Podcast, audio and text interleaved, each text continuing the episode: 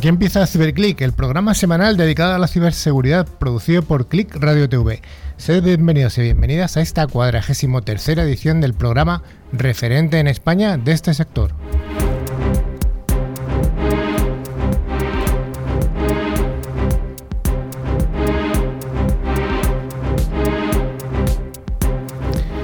CiberClick lo realizamos un equipo de expertos profesionales de la seguridad informática, que es una de las áreas de las tecnologías de la información y de Internet de mayor crecimiento y de mayor demanda de expertos. Desde CiberClick nos dirigimos tanto a oyentes profesionales como también al entorno doméstico para resolver cualquier duda que pueda surgir tanto a grandes empresas como a pymes y también a las familias. Finalmente queremos dar un cordial saludo a todos los estudiantes que tienen interés en la ciberseguridad, animándoles para que se sigan formando para que pronto puedan estar aquí con nosotros en el programa.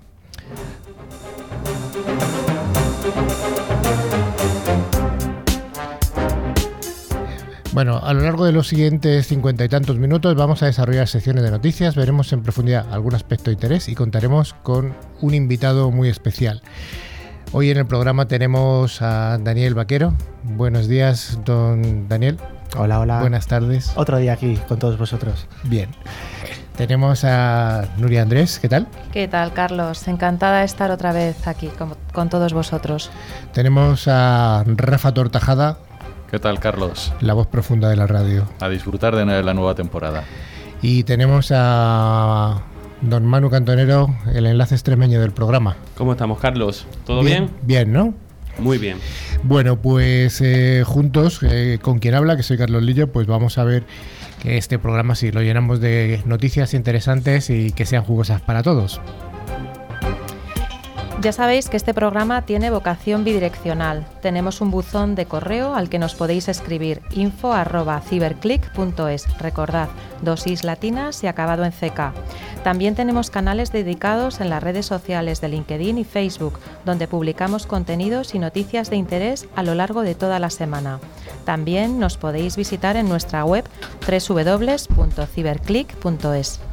Antes de empezar la sección de noticias, queremos informaros de que al final del programa llevaremos a cabo nuestro concurso semanal. Los dos oyentes que resulten ganadores recibirán una licencia de la anual del antivirus Bitdefender, facilitada por Ingecom, mayorista de valor. Cada premio está valorado en 40 euros y solo hay que responder a algunas de las preguntas relacionadas con el contenido del programa.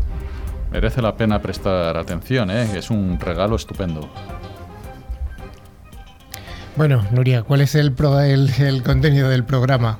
Empezamos con nuestra habitual sección de noticias de ciberseguridad. Seguiremos con un monográfico dedicado hoy a la ciberseguridad en media. Nuestro invitado de hoy es Ramón Ortiz, CISO de Mediaset, y acabaremos con nuestro habitual concurso. Venga, pues vayamos al primero de los bloques, el bloque de las noticias.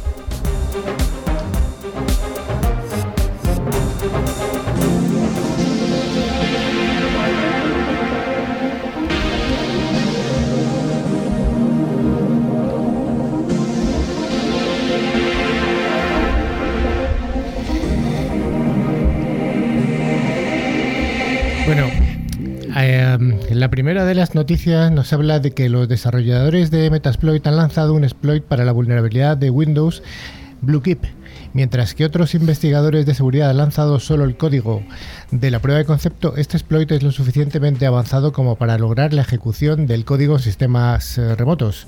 Rafa, ¿qué es BlueKeep? Bueno, BlueKeep es una vulnerabilidad eh, que eh, explota eh, un fallo en el servicio de protocolo de escritorio remoto, el RDP. Esto es para conectar, cuando hacemos conexiones a un ordenador pues, dentro de la empresa, que utilizan los administradores para poder interactuar con él. Entonces, ¿esto qué afecta? Pues está afectando a las versiones antiguas de los sistemas operativos Windows, pues Windows XP, que todavía queda mucho por ahí, Windows 2003, eh, Windows 7, eh, Windows, 7 Windows Server 2008 y el Windows 2008 R2. Estos ya están, me parece, todos fuera de, soporte de, Microsoft. Sí, lamentablemente es verdad que estas versiones tan antiguas de Windows ya están fuera de soporte, pero hay que recordar que muchísimas empresas se siguen utilizando. Y al final este protocolo que has comentado, el escritorio remoto, es uno de los más utilizados dentro de las empresas para abrir una sesión remota, valga la redundancia, en esos sistemas. Y por eso es tan importante eh, su parcheado. A pesar de que Microsoft ya en, mayo de 2019 sacó eh, pues un, parche para aplicarlo, es cierto que no todo el mundo lo tiene aplicado. El problema, pues, es lo que comentamos, que puede afectar a múltiples sistemas, en múltiples eh, eh, y entonces es bastante peligroso. Además, lo que se estaba, lo que teníamos hasta ahora era la vulnerabilidad, una prueba de concepto de cómo puede ser explotable, pero lo que es realmente interesante es que ahora mismo en el framework que más se utiliza para explotar esas vulnerabilidades, Metasploit, pues es que ya tenemos directamente un módulo que nos permite ejecutarlo. Sí, eh, aquí, eh, bueno, recordaros que Metasploit lo podéis encontrar en muchas distribuciones, por ejemplo en Linux, en Kali, que ya te viene todo instalado. Entonces, bueno, ¿qué es lo que hay que hacer? Lo que siempre recomendamos. Eh, tú tienes una vulnerabilidad, parchea, por favor. Si no, utiliza pues algún software que te permite hacer como parcheos virtuales porque es que si no puede ser explotado y sobre todo en los PCs que, llevamos por día a día, esos tienen que estar súper bien configurados y, eh, y exento de vulnerabilidades. Sí, además hoy en día esto cobra especial relevancia porque hasta ahora eh, para explotar esta vulnerabilidad, bueno, había cierto código en GitHub, que es el repositorio un poco de control de versiones, y, era bastante complicado llevarlo a cabo. Lo que pasa ahora es que al incorporarse como un módulo eh, utilizable en Metasploit va a ser mucho más sencillo llevarlo a cabo. De hecho, se considera que es un poco peligroso, de tal manera que este módulo no es automático. Requiere un poco la intervención de una persona, de una humana, para añadirle algún tipo de parámetro y no ejecutarlo de manera tan indiscriminada, ¿no? Porque, bueno, pues podría ser bastante peligroso y, utilizado por, ah, para, para fines no tan beneficiosos como pensamos. Sí, puede haber hasta 700.000 sistemas aún vulnerables, con lo cual son 700.000 sistemas que pueden atacar. Eso de que decimos siempre, oye, es que a mí no me ha pasado este ataque, pues al final pues me puede pasar. Puedes estar dentro de esos 700.000 usuarios. Bueno, 700.000 son muchos. Eh, vayamos a la siguiente de las noticias. Los 700.000 no están todos aquí juntos. Eh, la policía francesa ha secuestrado y neutralizado una botnet masiva de minería de criptomonedas que controlaba cerca de un millón de PCs infectados. Dani, eh, la primera pregunta, ¿qué es una botnet? Bueno, pues una botnet al final es una red de PCs que se comportan un poco de aquella manera, sin que el usuario se dé cuenta. Pueden hacer, por ejemplo, como en este caso, un, minado de criptomonedas, es decir, utilizan su capacidad de procesamiento para generar, pues puede ser bitcoins, litecoins o cualquier otro tipo de moneda eh, de este estilo o pueden utilizarse para hacer cualquier otro tipo de ataque. Pensad, por ejemplo, que una botnet eh, se puede utilizar para hacer un ataque masivo, una denegación de servicio hacia cierto recurso. Lo que vamos a utilizar a eh, toda esta red mundial de ordenadores, vamos a mandarle una orden para que hagan un ataque sincronizado contra un recurso, por ejemplo. Curiosamente, lo que ha pasado es que bueno, pues había un malware conocido como Retadap que utilizaba pues estos ordenadores distribuidos por el mundo pues para hacer ese criptominado de, de monedas, de criptodivisas. Eh, estos, estas redes botnet se comunican a través de ciertos centros de control, como and Control, que se llaman los CIC, que bueno, les envían eh, las órdenes y recuperan los datos que, realizan estas redes de ordenadores zombies, llamémoslo así. Zombies. Sí. Lo interesante que ha sido eh, la policía francesa en este caso ha logrado identificar hacia dónde iban estas comunicaciones, hasta esos centros de control o Command and Control, suplantándoles para que cuando la red zombie mandaba información recuperara, pues en este caso, un archivo que los desinfectaba, es decir, los, les daba un poco la vacuna y eliminaba el malware. Entonces es bastante interesante porque no, se no es que se haya desactivado la cabeza de la hidra, como quien dice, sino que además de desactivarlo, se ha distribuido la vacuna a todos los ordenadores infectados. Ah, qué interesante. O sea que la policía francesa ha sido lista en este caso, ¿no? Sí, efectivamente. Espabilada. Esto no siempre se puede hacer. No siempre, ¿no? Por supuesto, pero bueno, es una muy buena noticia.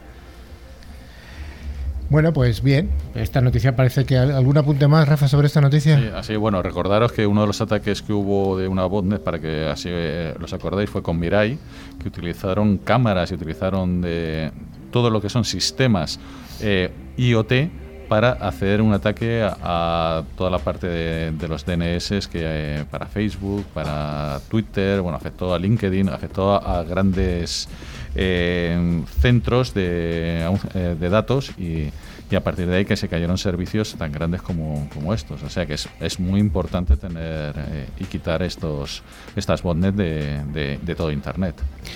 Dani, ¿qué es la regla 41 de Estados Unidos? Esta es una, una revocación que nos cuenta de esto así de forma que lo podamos entender casi todo el mundo.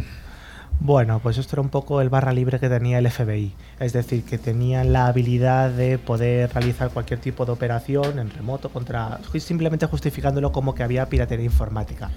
Entonces, pues básicamente no tenían que responder prácticamente eh, ante nadie, ¿no? Entonces, bueno, pues al final puede sentar precedentes peligrosos ¿no? para piratear este tipo de eh, redes a lo largo del mundo y de forma remota sin justificarse ni, ni realizar ningún tipo de comprobación previa, por ejemplo. Bueno, curioso. La siguiente noticia nos va a hablar de que las 10 certificaciones, ¿cuáles son las 10 certificaciones de seguridad más populares en 2019? Saber qué certificaciones de ciberseguridad tienen la mayor demanda es invaluable invaluable en la planificación de una carrera en este campo. El presente estudio que se ha publicado se basa en datos de Global Knowledge, eh, conocimiento global, la compañía de capacitación de TI más grande en el mundo, que alberga más de 3.000 cursos de tecnología de la información únicos impartidos por más de 1.000 expertos en la materia y que se basan en las certificaciones de ciberseguridad más buscadas en Estados Unidos en este año. Su informe de habilidades y salarios de, de tecnología de la información del 2019 se considera el estándar de oro de las habilidades las tecnologías de la información, la certificación y sobre todo los datos salariales, cuánto se cobra, es importante. Y muchos profesionales confían en él para planificar sus carreras, incluso para ver dónde qué es lo que tenemos que pedir si queremos cambiar de trabajo. Así que Dani, ¿cuáles son las certificaciones más buscadas? ¿Qué recomendaciones damos a nuestros oyentes profesionales? Bueno, aquí es, eh, como viene siendo habitual en esta época del año, hay un top 10 un poco de las certificaciones más buscadas. No significa que todas nos apliquen, porque ciertamente cada, hay algunas de ellas que bueno, están dedicadas a cierto ámbito de la ciberseguridad que no, no nos tiene que aplicar a nosotros, ¿no? porque al final la ciberseguridad es súper amplia y podemos dedicarnos a muchas tareas muy diferenciadas, ¿no? desde gestión, por ejemplo, de equipos de seguridad, incluso red team, gestión de proyectos, o a ser algo un poco más técnico, como puede ser dedicarte a ser un agente propio de un red team o un blue team en el que te dediques a hacer hacking éticos o defensas de tu, de tu seguridad. Entonces, bueno, Dentro un poco del stock 10 pues tenemos el famoso CISP, Certified Information System Security Professional, o el CISM, que se orienta más a la parte de gestión, que es el Certified Information Security Manager. Son un poco los, las certificaciones más altas que habitualmente se exigen, pues por ejemplo, para categoría de alta dirección quizás relacionadas con la ciberseguridad, como pueden ser los CIOs o CISOs, por ejemplo. También tenemos dentro de, esta, de este top 10, pues, por ejemplo, el CH, Certified Ethical Hacker, que bueno, certifica un poco los conocimientos que puedes tener o no referentes en el mundo del hacking ético, ¿no? El cómo explotar vulnerabilidades, cómo hacer un reconocimiento, cómo llevarlas a cabo. Es más, ya no solamente eso, incluso cómo presentarlos de forma eh, en un informe que puedas, bueno, pues eh, eh, ser entendible por, por terceros, etcétera.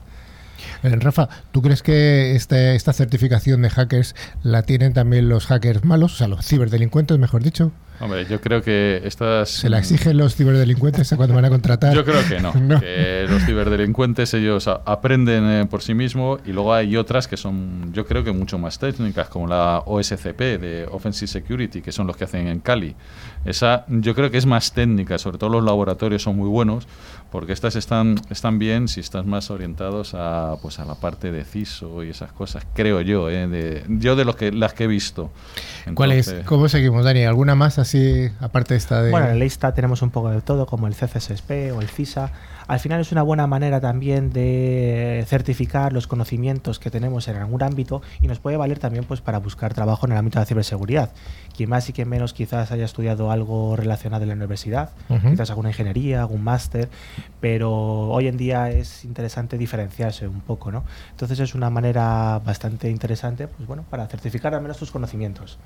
Oye, pero el que tenga, Rafa, todas estas Cs, estas 10, este es un Superman, ¿no? Sí, sí, sí, tiene que ser, vamos, pues sacártelas y, y además tener bastante dinero, ¿eh? porque hay algunas que Sí, sí. baratas precisamente no son. O incluso algo interesante también, mantenerlas, ¿no? Sí. Es como cuando hacemos un examen quizás de conocimientos de inglés, porque hace años estudiamos inglés y llevamos 10 años sin estudiarlo. Oh, mantén tú eso, ¿no? Pues eso es un poco igual. Tenemos estas certificaciones, pero cada 2, 3 años, 5, depende un poco cada una, te tienes que recertificar y, bueno, demostrar que sigues teniendo esos conocimientos. Sí, eso es Sobre una todo- cosa que se ha heredado de, de algún fabricante por ahí y que le gusta mucho eso de las certificaciones y cada dos, tres años a la volver a pagar. Sí, sí. Es un, es un negocio. No, Sí, pero pensad también que ya no es solamente por el hecho de pagar, la ciberseguridad está en constante cambio. Entonces, lo que estudiamos quizás hace dos años no tiene por qué estar vigente hoy en día. Salen nuevas técnicas, nuevos métodos, nuevas maneras de aproximarnos a la ciberseguridad. Por eso sí que es, inter- en mi opinión, sí que es interesante, bueno, pues actualizarse con las nuevas tendencias al menos que, que podamos encontrar. Pues sí. Yo aquí para los oyentes, una recomendación que a lo mejor hay gente que no la comparte, es que antes de empezar a hacer una certificación de este tipo, mi recomendación es que la persona empiece a trabajar en un ámbito laboral de este tipo. No diga, me voy a meter directo a, a una certificación y después el trabajo que vaya a desempeñar no tenga nada que ver. Porque un poquito de conocimiento está bien, pero a lo mejor es enfocarlo al trabajo que vaya a desempeñar o que esté desempeñando. Bueno, Buen consejo. una recomendación de Manu. A mí me pasó, ¿eh? con las que yo tengo. Bueno, eh, Team Swapping. Team Swapping. No es O- o un. SIM. O Sim, SIM sim, swapping. sim swapping. Y digo lo de Team porque cuando estuvimos hablando de, de esta noticia con el equipo, eh, lo hablé con Manuela, que hoy no está hoy no está en el programa, y bueno, me hizo ahí un chiste graciosillo. Bueno, SIM swapping. ¿Quién está detrás del hackeo de la cuenta del CEO? Bueno, voy a contar el chiste que me contó Manuela. Cuando estábamos tenemos un grupo de WhatsApp entre las las 10 personas que estamos en el equipo y tal, y eh, hablando de swapping, y envió un WhatsApp muy gracioso que dice, oh, soy la CA. Dame 500.000 euros. bueno, sí, es un ataque de CEO bastante, bastante bruto, pero bueno. Eh, tweets con contenido ofensivo se enviaron por SMS desde el número de teléfono de Jack Dorsey. Twitter culpó al operador de telefonía móvil del presidente ejecutivo Jack Dorsey por un hackeo de su cuenta de Twitter que envió una una corriente de tweets ofensivos el pasado viernes. El número de teléfono asociado con la cuenta se vio comprometido debido a una supervisión de seguridad por parte del proveedor de servicios móviles, según afirmó la red social en un comentario publicado por el portavoz Brandon Borman el viernes por la noche. Dani, comentas. Sí, bueno, este tipo de, mm, de problema es, es, pues, bastante peligroso. ¿Por qué? Porque utilizamos el número de móvil como un doble factor de autenticación en bastantes sitios en los que, bueno, pues son de nuestra propiedad, servicios web sobre todo, ¿no? Pero incluso pensar que también puede ser para hacer compras a través de- del banco, de la banca móvil. El problema que encontramos es que si hacemos un, nos hacen un duplicado de la tarjeta, por ejemplo, o simplemente nos roban el, el móvil, alguien, un usuario puede pedir recuperar la cuenta para acceder, pues por ejemplo, como en este caso a Twitter, y nos van a mandar probablemente un mensaje al móvil. Si tenemos acceso a ese SMS, pues podemos crear nuestra nueva contraseña y por lo tanto tomar posesión de esos servicios web, que fue un poco lo que pasó en este caso.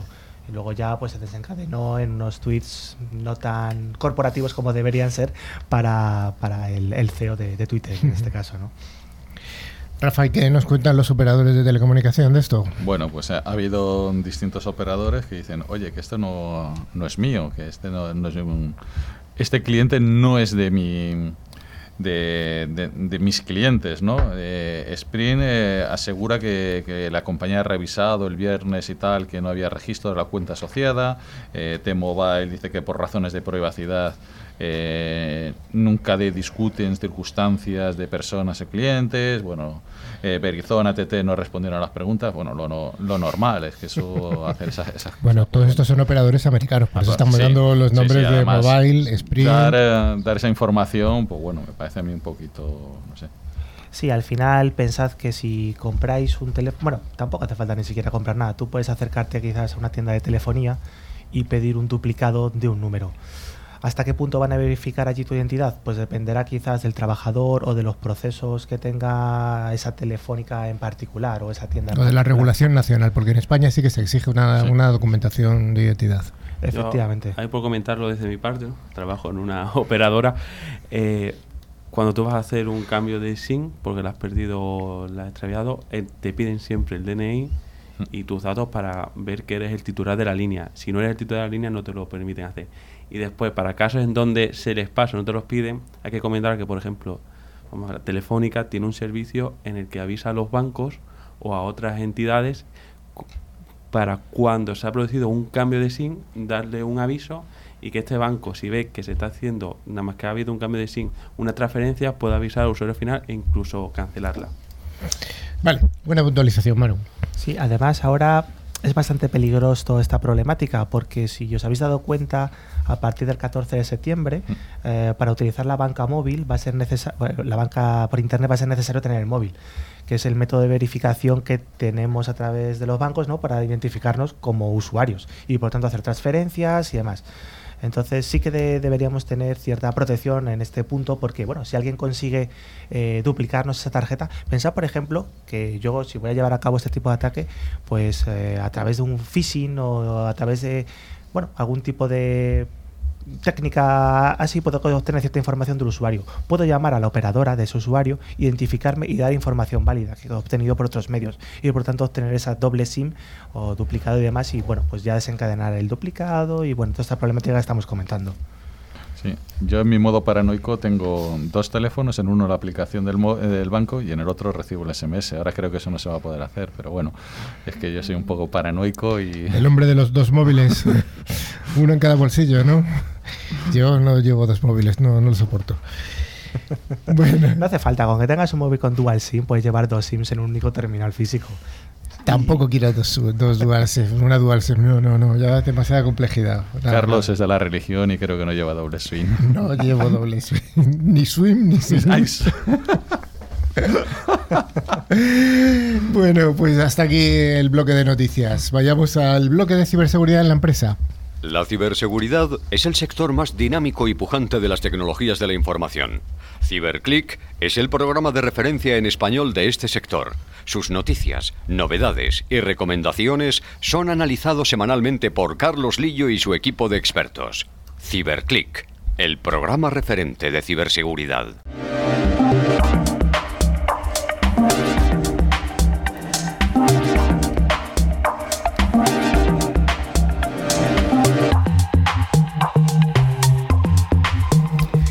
Hoy en el espacio de ciberseguridad en la empresa vamos a tratar la especial casuística de la vertical de los medios de comunicación y cómo se liga esto con la ciberseguridad. Nos centraremos en las medidas de seguridad que tienen o deberían tener este tipo de empresas en las que la información es su principal activo.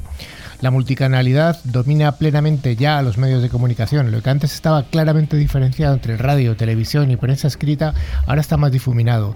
Y la mayoría de los operadores compiten en todas estas formas de comunicación, añadiendo el canal de Internet y además las redes sociales. Efectivamente, Carlos, hablamos mucho sobre transformación digital, ¿no? Es una de las palabras maravillosas últimamente.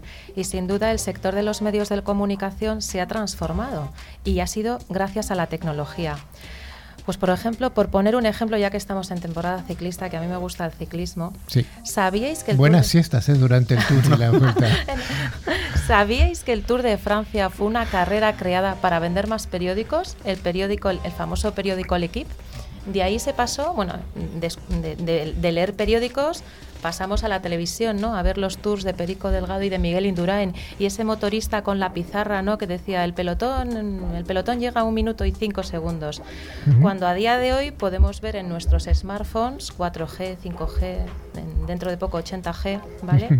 Eh, la, eh, la carrera del Tour de Francia en la web del Tour de Francia, pero ojo, con un montón de estadísticas en tiempo real. Imaginaros la típica etapa Tourmalet, Alpe d'Huez, el pelotón va súper fragmentado. En tiempo real podemos conocer qué, qué ciclistas forman cada uno de los grupos, distancias medias entre grupos, velocidades medias, todo tipo de estadísticas. Pero es que además, en tiempo real, podemos estar haciendo post en el blog del Tour de Francia sobre el gran etapón que está haciendo Mikel Landa, ¿no? que es de mi tierra. Es decir, consumimos ahora mismo contenidos de una manera muy diferente. No simplemente estamos viendo la televisión. Ya. Eh, Efectivamente, Nuria. Como comentas, de todos los medios de comunicación, ya sean radio, televisión, prensa, han dado un salto a Internet y con lo cual se han transformado hacia el mundo IP.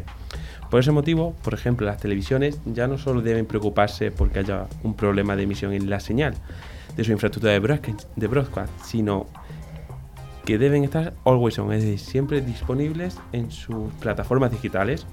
Deben protegerse ante ataques, por ejemplo, DOS o DDoS, porque una caída de emisión puede suponer pérdidas importantes, tanto económicas como desde un punto de vista publicitario y también de reputación. Nuria, recordamos un poco lo que era el DOS y DDoS, porque Manu habla aquí un poco en, en, criptolenguaje. DOS, mm, Denial of Service, denegación de servicio o denegación de servicio distribuida. Son ataques básicamente que saturan nuestros recursos, saturan nuestro ancho de banda, saturan los frontales web donde estamos eh, publicando contenidos, de tal forma que no podemos seguir dando servicio a usuarios legítimos que, pues, que por ejemplo, quieren ver CiberClick en nuestra página web.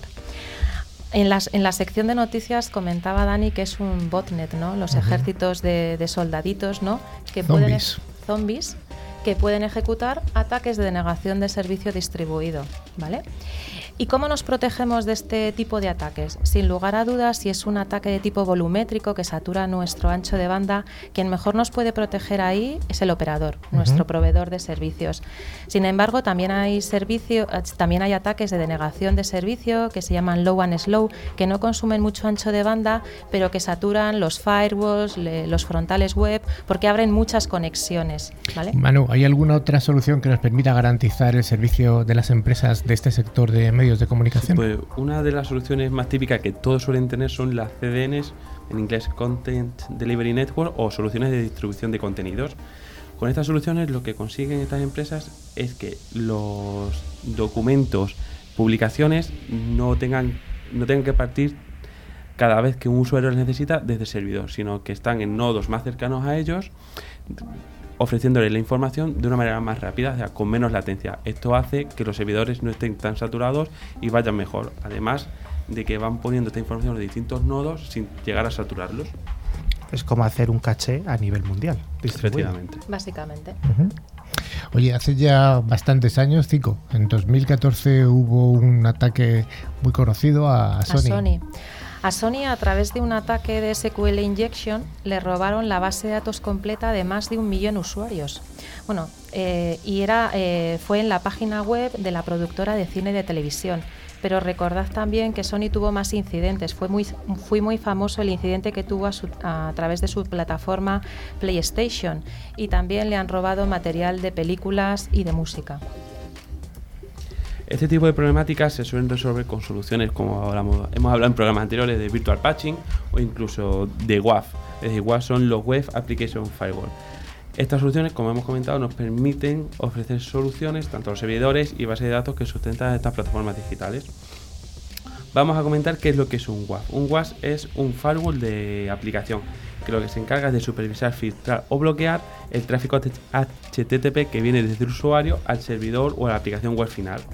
Al inspeccionar este tipo de tráfico, un WAF protege a las aplicaciones contra ataques como SQL Injection, XSS y falsificación de, de peticiones de sitios cruzados. Es decir, es una barrera que se pone frente a los servidores web y las aplicaciones. Para seguir, para complementar esta solución, podemos hablar también de soluciones IAST, que las comentaremos ya más adelante en otro programa. Y después, por último, una de las soluciones que se están llevando a, que se están utilizando desde los medios son las soluciones anti-scrapping. que es un, eh, un, scrapping? Es un programa web que lo que simula es la navegación de unos usuarios y consiste en, por ejemplo, para en ir cogiendo información de estas web para agruparlas en otra y que la web final de nuestro medio de comunicación no reciba la visita. Un ejemplo sería eh, un periódico que tenga las noticias y en vez de y este ver, un, periódico pone una noticia, este scrapping lo que hace es que va visitando todas las noticias y las pone en un agregador de noticias, de tal manera que el usuario final, en vez de ir a ver la noticia al periódico en sí, va a este agregador evitando que sea un usuario del periódico y sí del... sí, scrap viene a significar algo así como escarbar, algo así. Entonces son robots que van buscando noticias en medios de comunicación noticias o hay scrappers que lo que buscan es simplemente precios de, viajes, o sea, hay todo tipo de soluciones. Este Entonces, eh, el eh, ahí tiene que haber soluciones anti-scrapping o al menos para gestionarlas. Y como siempre decimos, y lo hemos hablado en muchos programas, el nuevo perímetro es el dato. Sin lugar a dudas, eh, además, como comentabas inicialmente, Carlos, el principal activo de los medios de comunicación es el dato. Pues sí, es el dato, pero últimamente eh, hemos hablado bastante de la protección de datos. Hemos hablado mucho de soluciones de DLP, de IRM. La semana pasada hablamos de la amenaza interna. Porque pongámonos en situación. Ciberclick Deluxe. Hemos pasado el Tour de Francia a Ciberclick Deluxe. Boda de postín. Se la parece a Sálvame Deluxe, pero aquí no nos dedicamos a eso todavía. todavía. todavía. Pongámonos en situación. Boda de postín, la boda de Manu. Manu, ¿Y qué ¿te vas a casar? Todavía no. bueno, nunca, nunca. chavalito, ¿eh? el caso es que ha vendido la exclusiva. Él no lo sabe, pero la, la exclusiva. O se la ha vendido su novia, sí va a quedar petit comité para que no se entre otro medio y perdamos dinero. El caso es que la boda es en sábado, pero las revistas se publican en miércoles, jueves. Es decir, hay que proteger esa información durante unos días porque es información muy valiosa si no quieres que nadie te reviente la exclusiva. Y claro, pues aquí hay eh, paparachis hackers externos o paparachis internos, ¿vale? Que te pueden reventar la, la exclusiva. Por eso en este tipo de situaciones quizás un DLP pueda resultar muy barato. De todas formas, estáis comentando también muchas medidas de seguridad perimetral, seguridad interna eh, respecto al dato. ¿Qué os parece también tener un poco de visibilidad de cómo estamos, cómo está ese medio de comunicación? Por supuesto. Hagamos un análisis de vulnerabilidades de las aplicaciones web que tengamos, ¿no? además de manera más o menos recurrente para ver cómo vamos evolucionando. Efectivamente, tienes que monitorizar tu estado, tu nivel de seguridad para implementar medidas aplicar medidas y volver a empezar y volver a evaluar tu plataforma, cómo está tu plataforma. Bueno, ¿vivimos en un mundo de suscripciones o cómo va esto? La verdad que con esto de los medios de comunicación vivimos en un mundo de suscripciones como comentas, todo el mundo tiene Netflix, HBO, Spotify, eh, incluso tu cuenta de telecomunicaciones. ¿Qué pasa? Que si te acceden a una de estas cuentas, seguro tienen todos los datos y tarjetas bancarias para poder acceder a todas las demás. Bueno, pues sí hemos hablado sobre la multicanalidad, sobre la importancia de la protección de datos, pero ¿qué me decís, por ejemplo, de cómo, cómo está evolución, están evolucionando los estudios de, televisión? Bueno, aquí tenemos además a nuestro invitado que nos podría hablar, pero ¿cómo hay una evolución de esto? Yo recuerdo que hace ya muchos años tuve la oportunidad de, visitar un estudio de televisión y a mí me llamó mucho la atención que había cables por todos sitios, mangueras y mangueras de cables, ¿es verdad? Es verdad que ya hace mucho tiempo que no, que no he ido. Sin embargo, ahora, bueno, pues es verdad que te están migrando a, tecnología IP. Y es decir, están migrando a tecnología IP y lo que nos está llevando a que se encuentren como en un entorno IT y OT, donde tenemos las soluciones que comentamos en programas anteriores de este tipo de redes. Separar ITOT, segmentar ITOT, controlar el acceso, ¿no? Famosas soluciones NAC en el mundo OT, ¿vale? Eh, y también, bueno, hemos hablado también anteriormente de temas de virtual patching, que hay que gestionar las vulnerabilidades. Para los que no estén todavía muy puestos, OT no estamos hablando de Operación Triunfo, es un chiste muy manido. que sí. No, Rafa, no. OT es la tecnología operacional, es la tecnología que se tiene en las industrias, para entendernos, que se diferencia de la IT, que es la tecnología de la información. Lo que pasa es que cada eh, vez está más unido. OT, el OT podría ser un ascensor, quizás por ejemplo. O una cámara de grabación. O una cámara o un sensor de temperatura, podría ser un, elemento. ¿No hubo hace unos años una, una televisión francesa que la hackearon y pusieron ahí durante 24 horas más o menos, no me acuerdo exactamente, eh, contenido yihadista y eso. Sí, sí, que lo hubo, sí que lo eso, Sí, al final ver o sea, la, difusión que tiene un medio de comunicación es enorme. Si consigues vulnerar su, su ciberseguridad y por lo tanto dedicar sus eh, bueno pues esa, esa distribución que tiene para tus propios medios pues es muy poderoso y es un es un caramelito que oye cualquier atacante va a intentar hacerse con él no pues sí la verdad es que todo este este es este mundo de los medios de comunicación y la ciberseguridad es una vertical concreta que sí que tiene unas soluciones y unas necesidades concretas, pero bueno, Hemos hablado mucho de soluciones, pero también siempre recordar que tenemos que gestionar y administrar la seguridad. No nos olvidemos de eso. Pues sí, hasta ahí. Hasta aquí hemos llegado con la ciberseguridad en el medio que nos va a enlazar perfectamente con nuestro invitado de hoy.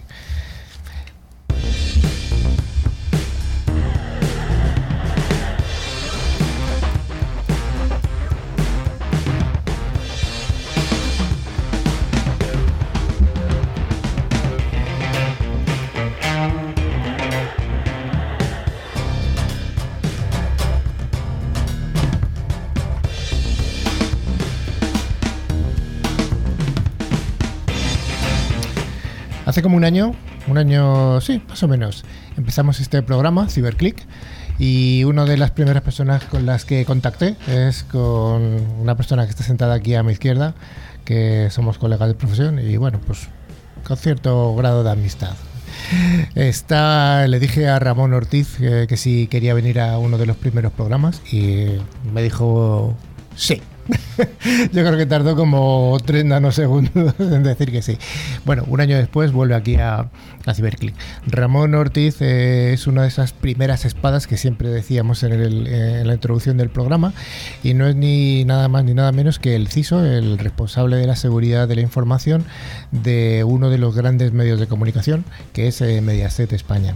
¿Qué tal, Ramón? Bien, bueno, buenas tardes. Carlos. Buenas tardes. no me acordaba cuando hacía que, que vine la, por vez primera, la verdad. Es eh, aproximadamente un año. Pues, sí, sí, no, ya te lo digo de, yo. Me alegro de estar aquí otra vez. Eh, bueno, agradecerte, Carlos, y a, y a Click Radio que, que, contéis con Mediaset y conmigo, pues para.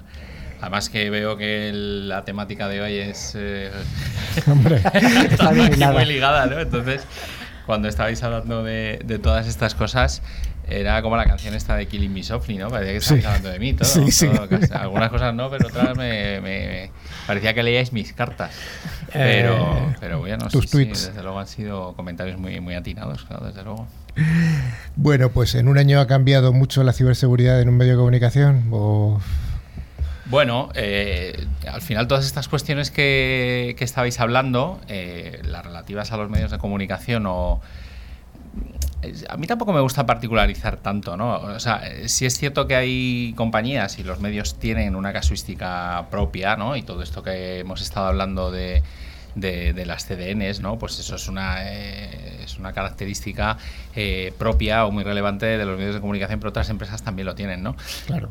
Pero en, en definitiva, al final, la, la gestión del riesgo eh, ciber es muy común a, a casi todas las, las empresas. ¿no? Ujú. Bueno, hay una serie de, de- de dominios o de contenidos de, de gestión del riesgo cibernético que tienes que cubrir, ya seas una empresa de medios o, o una empresa, una universidad, en fin, el tipo de empresa que sea. ¿no? Hace un año recuerdo además que estabais acabando o que estaba acabándose el libro blanco del CISO. Sí, bueno, te- ya terminó, terminó. y sí, sí, terminó. y hemos hecho hasta una revisión. O sea, No, cuando lo terminamos y hemos hecho una, una release. Bueno, bueno, Efectivamente, sí, que sí. vamos por la release 2 o Bueno, por la, eh, sí, ¿O la uno? salió el libro blanco del CISO, eh, bueno, con nuestros amigos, claro, de ISMS Forum, Sí, claro. y ha salido una release en la, en la última jornada de internacional, sí, sí es.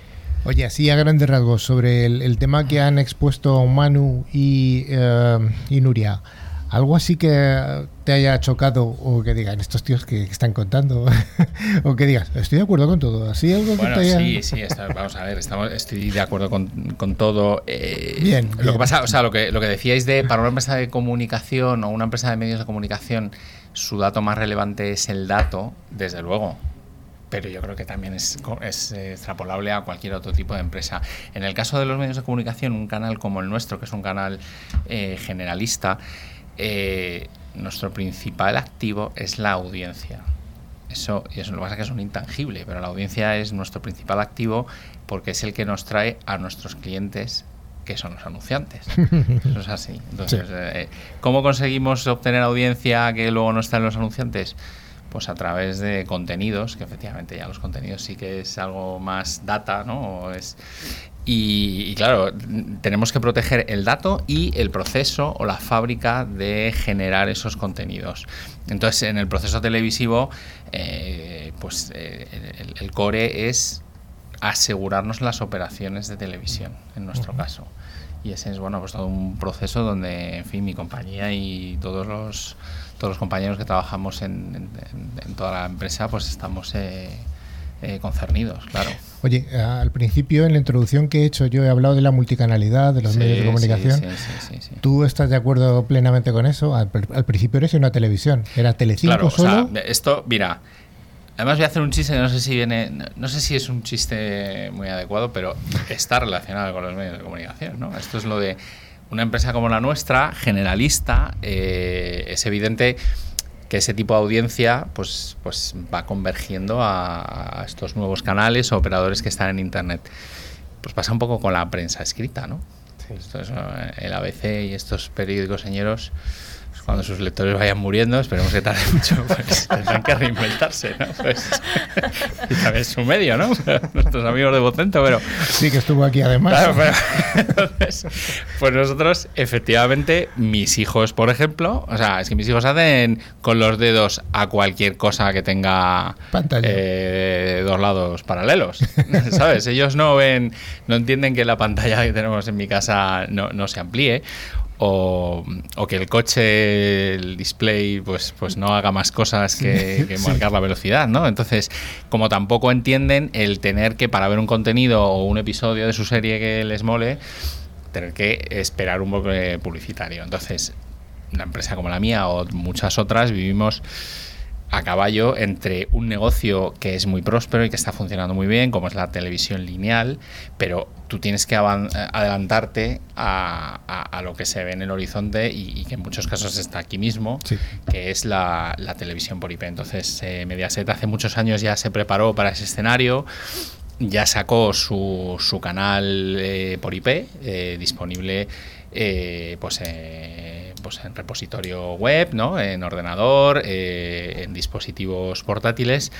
Y este año ya se ha dado una vuelta más de tuerca y ya se ha sacado un poco por, pues, para ponerse al mismo nivel o intentar ponerse al mismo nivel que otros players de medios, ¿no? Pues sacar contenidos premium sin publicidad, pues para que no te machaquen con los bloques publicitarios, que también nos dan de comer y que alimentan a mis hijos y que pagan las facturas de mi casa. Sí. que, Bien, los anunciantes son, esto es como decía Woody Allen, existen Dios y los patrocinadores, ¿no? O sea, Sí. ¿acordáis de que- Sí, yo estoy totalmente de acuerdo. Eh, entonces, pero bueno, eh, Mediaset se prepara hace muchos años y ya ha sacado pues un, un canal eh, premium que ya es con una cuota, con una suscripción.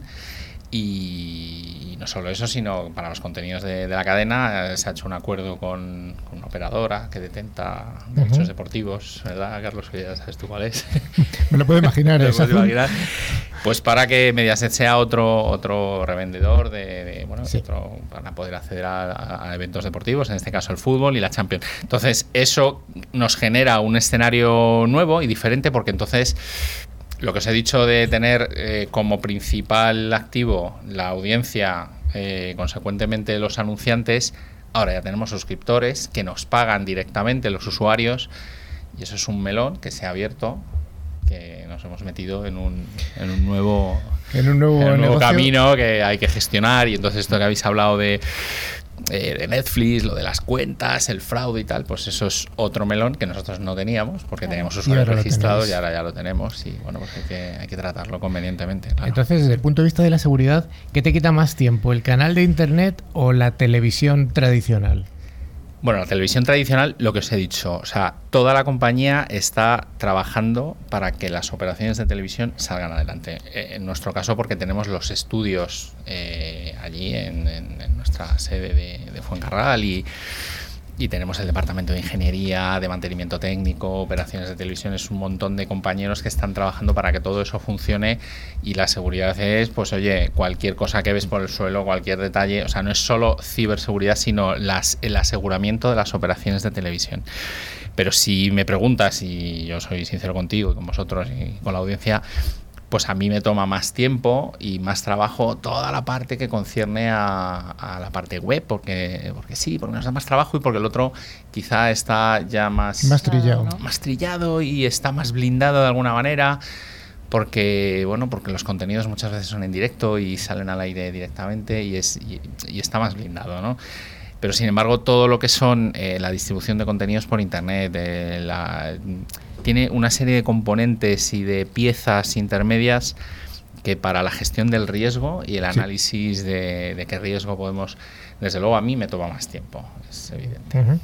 Todo este eh, nuevo enfoque de una televisión generalista como es Mediaset, con ¿cuántos canales tenéis? Un montón, ¿no? ¿Cinco o seis? Eh, bueno, tenemos Telecinco, tenemos cuatro y luego FF, todas las pequeñas, sí. eh, sí, bueno, se me pierde. Unas un poco, cuantas, no, sí, no, sí. me- no me quiero No equivocar, te pero lo mismo digo alguno de la no, competencia, no, ¿sabes? O sea que Divinity también está.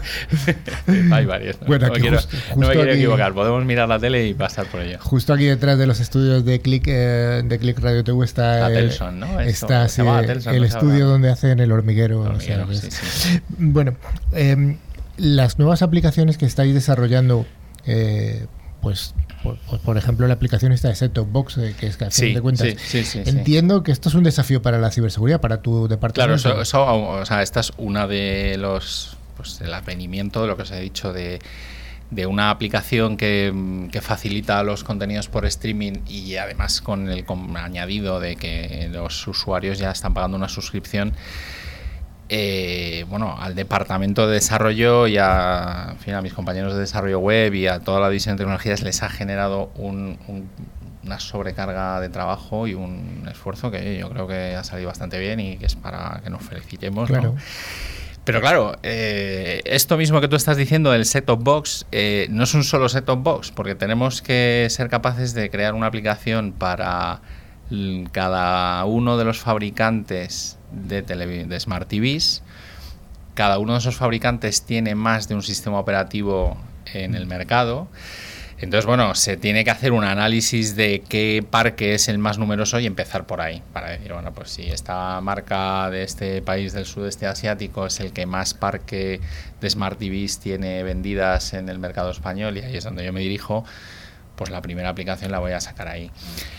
Ese mismo fabricante puede tener otro sistema operativo que nos obliga a hacer variaciones sobre, sobre ese código para que esté operativa y funcionando la aplicación de, de mi tele. Entonces, por cada una de esas variantes de ese set-top box, lo llamas tú, pero bueno, al final es una Sí, bueno. aplicación, pues hay que hacer una revisión de cómo está. Y además es que estamos eh, inmersos en este momento en eso, o sea, porque es por cada fabricante, uno o dos sistemas operativos, luego por cada otra tipología que es la que va a los set-top box de, los operadores para que esté disponible la aplicación, pues hay que hacer otra revisión eh, el Android TV, la de las aplicaciones para dispositivos móviles. O sea, que tienes que hacer una revisión de todo lo que vas sacando, o por lo menos muestral, ¿no? Es decir, vamos a ir primero a lo que más nos vaya. Y además, yo pienso que el modelo de negocio desde el punto de vista de los clientes también nos cambia, porque antes no tenéis quejas de los eh, de los eh, la gente de los escuchantes, de los de los videntes, La audiencia. la audiencia, eh, no tenéis quejas y las tenéis, pues bueno, pues da igual, pero ahora de momento desde el punto de vista que tenéis suscriptores cambia, o sea, y es una Claro, queja de un cliente. Por eso, sí, sí, Claro, sí, por eso yo me parece que, vamos, lo he comentado al principio, nos hemos metido en, un- en un- una historia, en un Claro, desafío un nuevo que es desafío. el atender a este nuevo cliente directo que nos paga la suscripción y que y que tiene el derecho y que de hecho o sea, tiene incidencias en, oye, que no veo el para el fútbol, lo que se me ha cortado no sé cuántas veces, también la compañía se ha dotado de herramientas para poder monitorizar cada una de esas sesiones que cada usuario establece con su dispositivo, pues bueno, para chequear la calidad del servicio y para poder atender la, el, la- el soporte a los usuarios. sí. Una recomendación que hacemos habitualmente en el programa es que los desarrollos eh, siempre tiene que siempre tiene que estar la seguridad Sí. desde el punto de, desde, desde el principio. Eh, en una apuesta nueva como la de Mediaset por el- la televisión dirigida o televisión pagada, sí que ha ocurrido esa. Bueno, ¿Se o sea, se ha ocurrido, ha ocurrido, pero eh, en un proyecto de estas características, y bueno, no voy a decir lamentablemente, pero es que es la realidad. O sea, los proyectos y las necesidades de negocio es lo de siempre. O sea, prima ¿cómo es? El tiempo. Time to, el time to market este. Entonces, si yo, o sea, yo puedo hacer un análisis previo.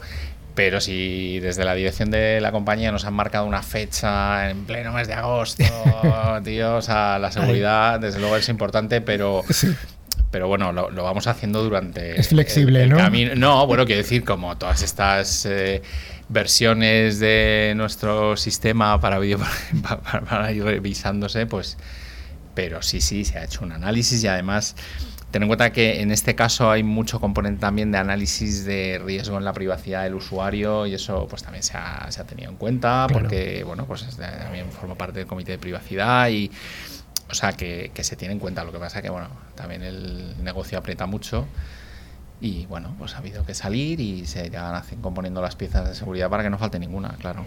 Oye, eh, hablamos a menudo de los ataques de denegación de servicios, se ha hablado del DOS, del DDoS. ¿Esto realmente ocurre a, un, a una empresa como vosotros? O sea, no estamos hablando de ciencia ficción. No, no, no. Eh, sí, hombre, lo que ocurre que eh, hombre, nosotros ya tenemos cierto bagaje en estas lides, pero sí nos, nos, tocó hace ya años sufrir algún ataque de estos que nos tumbó el servicio. Eh, pero bueno, ya nos hemos dotado de, de contramedidas. Eh, o sea, para mitigar un ataque de denegación de servicio, bueno, pues es el uso de las CDNs, esto que habéis hablado, y digamos la capa de seguridad que el, digamos, players de internet muy potentes que hay, eh, puede ser mediante el operador o, o, con tecnología que tienen pues los proveedores de servicios de CDN. Y entonces, bueno, tú digamos que al final las peticiones para servir tus contenidos las atiendes si te vienen de determinada IP, que esa IP te la tiene. O sea, el usuario al final está como, como, como interpuesto, ¿no? y, y, el que soporta el ataque de denegación de servicio es un player, un mayor de estos que, que si, si lo van a tumbar a él, eh, nos van a tumbar a todos. ¿no? Entonces, Se bueno, tumba todas las compañías. sí, la verdad es que sí. Oye, eh, ¿qué le pides para este siguiente año? El año que viene vuelves aquí. O sea, que te lo voy a preguntar si. Bueno, pues tendré que traer, tendré que traer chistes nuevos. chistes nuevos, ¿no? Bueno, bueno, bueno. Ya tienes un año para preparártelo, no, ¿eh? Sí, me tendré que preparar, sí. Oye, eh, un programa que o sea, un programa que tenéis, que es el, el programa casi bandera de, de Mediaset de Telecinco al menos, es Sálvame, con todas sus ediciones, deluxe, naranja, yo, mi madre se lo sabe, yo no me lo sé todos. Sí. Eh, ¿Tú crees que este tipo de programas que tienen, que generan polémica, eh, implica un mayor, una mayor atención desde el punto de vista de la ciberseguridad? Bueno, no sé. Yo diría que no. O sea, el hecho de que tengamos programas con polémica, sí que yo creo que lo mencioné la vez que estuve el año pasado. Eh, lo que nos genera, o sea, una empresa como Mediaset o, o del estilo, uh -huh. lo que sí genera es mucho ruido en redes sociales en tono negativo. Pero es que eso es así y, y lo que te dije hace un año, esto que hablen, que hablen, pero aunque sea mal de mí, pero que hablen Siempre. de mí. Entonces, eso en nuestro caso es al final es casi un valor impositivo, el que tú seas un, como lo llaman, un trendy topic en determinada red social, porque tu programa está resultando polémico y porque a la gente pues o le está pareciendo muy bien o le está pareciendo indignante.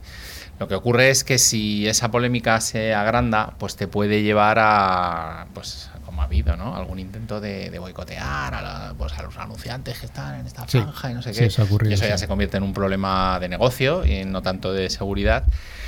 Y eso, pues bueno, hay que tenemos áreas que se dedican a monitorizar eh, pues las menciones de, de, de, la cadena o de los presentadores o, o y bueno, eso es, es, es, otra es otra de esas gestiones de riesgo que tiene que hacer la compañía y, y sí, sí, claro, la tenemos en cuenta. Bueno, atención proveedores de ciberseguridad, la pregunta del millón para un responsable de ciberseguridad. ¿Tienes algún proyecto confesable a corto, medio o largo plazo? que les pueda dar una pista. No, sí, aparte sí de... que los tengo, pero bueno. Son confesables. No voy a decir, sí, bueno, la RFP va a consistir en esto o en aquello. No, no, o sea.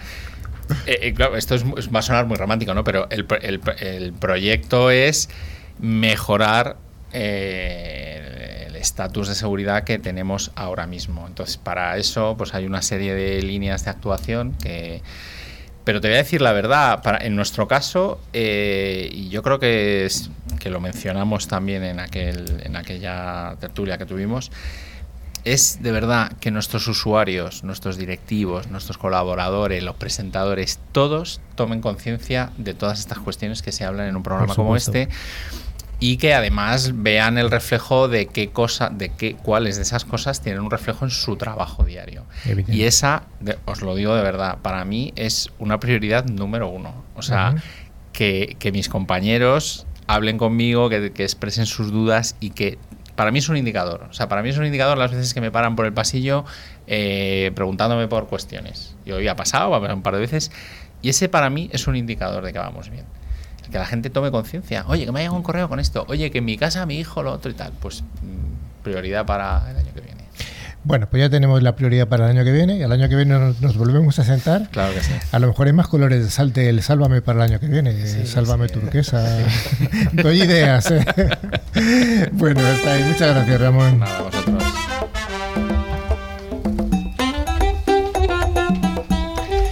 Pues llega el momento del final, el momento del concurso y gracias a Ingecom Mayorista de Valor vamos a sortear dos licencias anuales del antivirus con calidad profesional Bitdefender.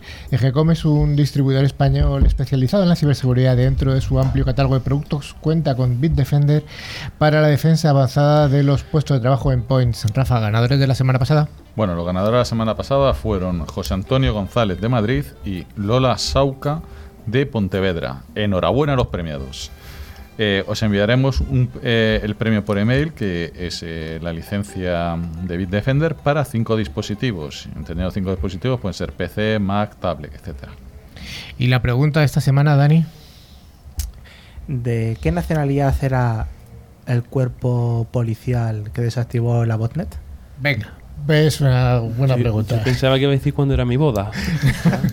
que no me caso, ¿eh? Que lo han, pre- lo han preguntado en el chat algunos cuantos. ¿eh?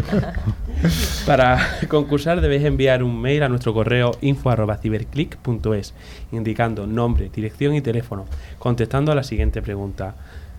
¿La ¿De qué puedes repetir, era eh, el cuerpo policial que desactivó la botnet que hemos comentado? De entre las respuestas correctas sortaremos dos ganadores, admitiéndose respuestas hasta el 19 de septiembre.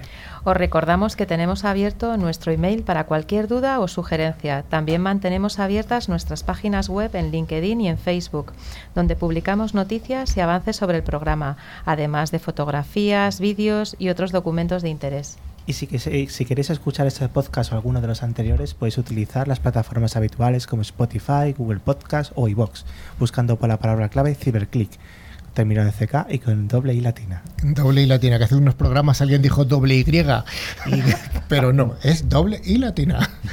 Bueno, estimada audiencia, hasta aquí ha llegado Ciberclick. Esperamos haber cumplido con nuestra parte del contrato y que el programa haya cumplido con todas vuestras expectativas. Damos un cordial saludo a toda la audiencia que se sigue incorporando semana a semana. Ahora mismo, a fecha de hoy, son 46 medios de comunicación de toda España los que están transmitiendo la señal. Gracias a todos y a todas. Hasta la siguiente edición de Ciberclick. Dani, Hasta pronto. Nuria, Chao. Ramón, Gracias. Hasta el año que viene. Hasta el año que viene. Rafa, Hasta la próxima semana. Manu. Hasta luego.